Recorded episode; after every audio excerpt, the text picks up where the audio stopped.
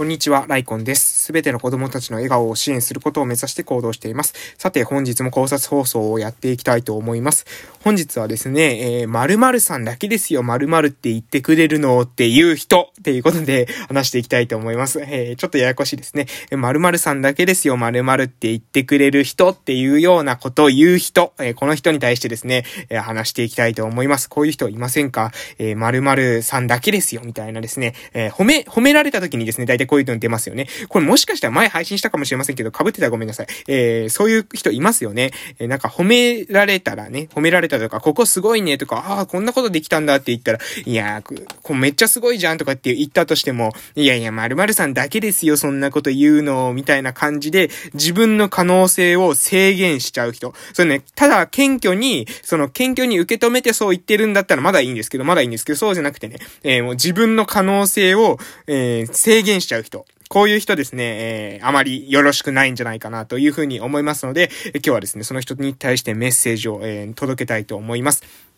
えー、なぜ、えー、〇〇さんだけですよ。な、〇〇さんだけですって、みたいなですね、そんなこと言ってくれるの〇〇さんだけですってって言っちゃうのか、えー、言っちゃうのかっていうか、え、これを言うとあまり良くないのかっていうとですね、え、例えばですね、自分の、まあ、その、本当にですね、その自分がそれを望ましい特徴とか思ってないんだったらいいんですよ。で、ただし、自分でもですね、あ、それ気づいてなかった自分の強みかもしれないとかですね、え、実はそれ、そうなんですよ、それ知って、言って欲しかったんですよっていうものだった時もですね、多分これ言ってる人いるんじゃないかなと思うんですよね。で、この謙遜癖。これですね、実はね、謙遜じゃないんですよね。これは、自分っていうものを、なんですかね、えー、その言葉によってですね、過小評価するっていう思考の癖を育ててしまってるんですよ。いいですか？えー、周りの人がですね、これすごいねとか、こんなことできるんだって言ってるのに、それに対して、いやいや、そんなこと、そんなことみたいなことを、謙遜で言ってるんだったらまだいいです。謙遜で言ってるんじゃなくて、本当になんかそれをもう反射的に言っちゃう人。で、まあ、謙遜でもね、できれば言わない方がいいです。はい反射的にですね、そういう風に言、言ってしまうと、それがですね、後々思考の癖になっていくんですよ。私たちって思考するときに必ず言葉で考えますよね。えー、何にも、何にもなくぼーっと考えることないですよね。頭の中で言葉がぐるんぐるんぐるんっていう風に回って考えると思いますけれども、私たちですね、何か、認められたとかですね、褒められたっていう時に、え反射的にですね、謙遜してしまう、いえいえいえ、みたいな感じで謙遜してしまう人っていうのは、え自分なんて大した価値がない、自分なんかができることなんてすごいことじゃ全然ない、みたいなことをですね、自分に言い聞かせるようになっちゃうんです。で、これをするとどうなるかっていうと、自分が何をしたいのかわからない、自分の好きなところがどっかわからない、自分なんて嫌い、むしろ私が生まれ変わったらこんな風になりたい、今の自分は最悪、みたいなこういう風になっていくんですよ。要するに今の自分に対してですね、だんだんだんだんと、え嫌なところばっかりにですね、目が向くようになっていって、で、いいところを言われたとしてもですね、いいところを言われたとしても、いえいえいえ、みたいな感じになってしまうんですね。これが良くないです。これが良くないです。なぜこれがこういう風な良くないのかというとですね、これはね、自己肯定感が下がっちゃうんですよ。自己肯定感が下がっちゃうし、自己効力感も下がっちゃいます。私これ以前、えっ、ー、とですね、だえっ、ー、とね、誰かの配信、えー、確かね、ラジ、えボ、ボイシーパーソナリティのですね、ワーママハルさんの、えー、会、えー、配信で、えー、聞いたことがあるんですけれども、えー、自己効力感と自己肯定感っていうのは違うらしいんですよ。自己肯定感っていうのは、えー、自分なら、えー、何ですかね、えっ、と、何にもない状態でも、え、自信をも、自分に対して肯定できる。自分を肯定できる。自分を、あ自分に対して何にも、えー、何でも、何にもない状態ですね。自己肯定できる。自分を肯定できるというような心理状態ですね。まあ、僕なら大丈夫かもっていうふうに思える状態。何がなく、何もなくてもですね、僕なら大丈夫かもっていうふうに思えるのが自己肯定感らしいです。で、自己効力感っていうのは何か問題が起きた時に、多分、これを、えー、解決することができるっていうふうに思えるのが自己効力感。自己肯定感はもう自分自身に対する肯定ですね。自己効力感っていうのは多分自分の力によってこれを解決していくことができる、突破することができるって思うことが自己効力感らしいです。なぜこんなにこんなに熱く話したのかわかんないですけども、えこのですね、まあ、このどちらも、ま下がっちゃうんじゃないかなと思います。えー、まるまるできですよっていう思考をしてしまうと、僕なんて大したことないって思えば、それ自己肯定感落ちちゃいますよね。そして自分の能力なんて大したことないっていう風に思っちゃえば、えー、それはですねも、もしかしたらできたかもしれない、頑張れば、ちょっと背伸びしたらですね、到達できたかもしれない問題も、えー、問題というか、その、問題解決がですね、できなくなっちゃうんですよ。それはなぜなら僕のの、僕ができることなんてみんなできちゃうからとかっていう風に、自分をですね、低く見積もって、え背伸びをですね、せずに、いつもで自分の目の前にある取れるものだけを取ってると。それはそうなっちゃいますよね。成長の機会っていうのを、え損失してしまうかかもしれません。という話をですね、え今日は繰り返し、えさせていただいておりますということで、えまあ、こんな感じですね。うん。えー、まあ、いますよね、いますよね。もうね、その、褒められたりね、認められた瞬間に、脊髄反射的にですね、いやもう、自分なんてってやっちゃう人。もうね、これはね、しなくていいんです。じゃあ、じゃあ、じゃあここまで聞いた上で、じゃあどうすればいいのと。ね。そ、そういうことしなくていいんですっていうだけじゃなくて、それだったらどういう風な行動を取ることが望ましいのかっていうか、私が望ましいと考えているのか、というと、それはですね、ありがとうございますっていうことなんです。いいですか？何々さんだけですよとかって、なんなん、いや、そんなことないですってとか、いえいえいえとかですね、全然ですよとかって言うんじゃなくて、褒められたらですね、ありがとうございます、嬉しいですって言えばいいんですよ。そうですよね。もう簡単じゃないですか。めちゃくちゃシンプルですよね。そうなんです。私たちですね、なんか、下手なですね、なんかその、た、建前みたいなのでですね、なんか自分の、えー、自分を下げるんですね。そんなことしなくていいんです。別に。だって、ね、あの、結果出して、それを認めてもらって、それに対して自分下げるってどういうことってなるじゃないですか。そうじゃなくて、結果出して、えー、それを認めてもらったら、ありがとうございますで、もっとさらに高みをですね、目指せばいいんですよ。いいですか？うん、そのね、逆にですね、そのなんか褒めてもですね、いえいえってやる人ってですね、成長も止まっちゃうんですよ。なんでかって言ったら、いえいえいえ、僕なんて全然ってやるからですね、また同じとところに、例えば、えー、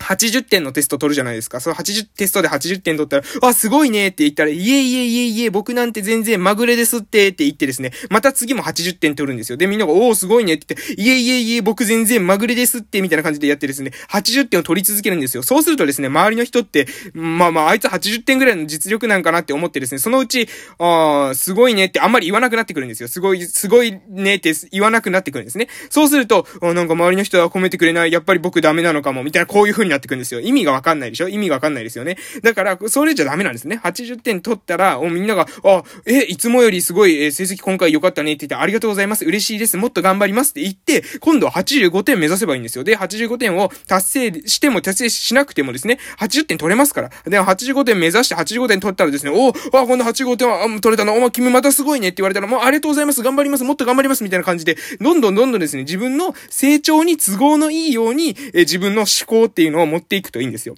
それを自分は、いやいや、自分なんてこの程度の人間ですって、みたいな感じでやると、毎回毎回成長せずに同じ点数をですね、ずっと取り続けて、その結果ですね、周りの人が評価しなくなりますよね。そら、80点取れるってみんな分かってるわけだから、もうあなたは80点の実力なんて絶対取れるって分かってるわけなんですよ。